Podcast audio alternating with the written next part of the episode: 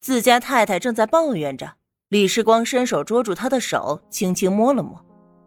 果然，太太的念叨声没了，转而是羞恼。还不快放开！你个老不羞，囡囡来了。李世光连忙坐起身，在女儿面前还是要注意言行举止。楠楠越来越漂亮了，身上这件裙子也很好看。哼，是唐宁小姨送我的。小姑娘被夸，自然高兴，心中更加喜欢那个送她漂亮衣裙的女子，这让她在同学中大出风头，并且这位女子还很勇敢，听说敢状告自己的丈夫呢。等到女儿离开，李太太也含着笑。唐宁送了好几套，他人实在是万分妥帖的。女人家不容易，又遇见了那个狼心狗肺的丈夫，能帮一把就帮一把。哎，都是我没本事，委屈你们了。李世光的心中却想着，要是自己能再进一步，最起码做到齐长官的位置，也不会让妻女捉襟见肘了。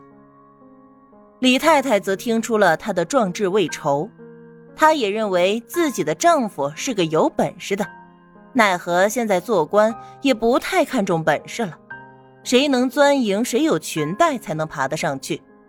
但她也知道男人的自尊心，在外面他维护着她，在家中他就要维护他，两个人互相体贴，这日子才能和顺的过下去。他拍了拍他的肩膀，打趣道：“什么委屈不委屈的，我可听不懂。你只要不花心，不讨小老婆，咱们就这么过呗。”张卫民跟着赵胜走进小巷子里，他就住在这儿。周遭都有些陈旧破败，根本就没办法和张府的陈设相比。在张卫民看来，这里都是些平民百姓住的地方，这唐宁还真是越活越回去了。为了和他置气，什么都不管不顾的，连这种地方都能住得下。小时候的他还乖巧听话，也不知道这随着年纪的增长，脑子怎么变得糊里糊涂的，凡事都喜欢钻牛角尖弄得大家都不体面，图个什么呢？她一个女人。惹恼了夫家，还能有什么好果子吃呢？还真是不知所谓。他能住得惯？往里走，张卫民又问，他还是不大相信。唐宁从小到大都没吃过苦头，没有去过外面见过世面，也自然没有尝过外面讨生活的滋味。这是一条道走到黑，不撞南墙不回头了。赵胜偷眼看着少爷，心里纳闷怎么看样子还有些心疼少奶奶呢？早干嘛去了？眼看着这都要闹得不死不休了，这会儿上赶着来不忍心，谁稀罕呢？少奶奶那是个面热心冷的，好不好的一个大嘴巴子先打下来，这根本就是刺激大发了，要和张家鱼死网破。可他他一个管家都能看明白的，张家人却看不清楚。是啊，谁知道少奶奶怎么就想不通这点？别说少爷您，就连我们这些做下人的都有些不落忍呢。赵胜的心里清楚，可是嘴上却顺着少爷的话来说。果然，少爷见他说中自己的心里话，赞同的点点头。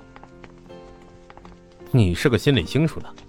可在上海怎么就这么没分寸，搞得大家尴尬？看在你是家里老人的份上，我就不同你计较，否则绝不会再用你。提到上海，张卫民就生气，爹是找他有事儿，坏就是坏在派了这么一个不着调的老家伙。赵胜的心中暗恨，面上又要陪着笑，显得有些扭曲。好在张卫民并没有正眼看他。也就没有发现，这不是不好说吗？老爷一定要命我带少爷回家，可一般的事情怎么知道少爷奔波呢？对着江小姐又不能明说是因为少奶奶告了少爷，这不是坏了少爷的好事儿了。老奴也是没有办法，脑子笨，想不出两全其美的法子来，就只能说太太得了急症。少爷原谅老奴一回，老奴以后绝对不干了。听完赵胜的解释，张卫民的心里早就已经原谅了。确实，比起在江韵仪和江夫人面前因为下人不规矩丢些人来，被他们知道他被妻子状告，那才更加的要命。谁知道赵胜这老家伙还挺体贴，自己就把错全都揽过去了，照顾了他的面子。行吧，这次就算了，下不为例。两个人走进小院都没有敲门，直接推门进去。大热天的，刚一进去就看见了个赤膊的年轻汉子。这呃，不好意思，走错了。张卫民转头就瞪赵胜，老奴才不中用，连带路都能带错吗？少爷，没错，就是这家啊。赵胜连忙分辨。这时刚巧小芳从房里出来，他连忙指着小芳道。少爷伺候少奶奶的小芳都出来了。阿成刚刚按照小姐的吩咐整修完浴室，连汗都没擦完，就看见门被两个人推开，又站在门口自说自话起来。那个老奴才倒是见过，张府的老狗，年轻些的却没见过，但听着老奴才喊少爷，他的心里已经知道来的人是谁了。于是他便走上前去，挡在两个人的面前。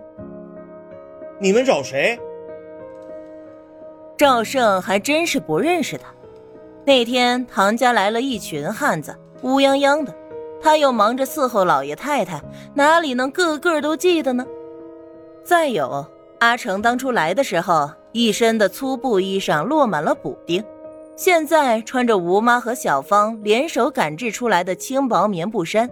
穿着黑裤子，长得又眉清目秀的，根本就让人联想不到这是什么人。他见来了人，先拿着晾着的衣裳穿好，把汗擦掉，心里已经打定了主意要护着小姐。甭管来的是谁，既然太爷把他留下了，小姐又这样的抬举他，他就得有个样子出来。圣子归家，小姐给了他两块大洋。他抓了好药给娘吃，娘吃了果然疼的就轻些，反复交代他要好好当差，规矩做人。其实娘就算不交代，他也会这样做的。他知道根本就还没有到发薪水的时间。小姐心善，顾念着他要用钱，这才提前发的，还一并发了吴妈和小芳的，也是怕他会觉得不好意思。虽然小姐说她这个是用自己的劳动换来的，可她在村里修房子这些活计也是经常做的，还不是一穷二白吗？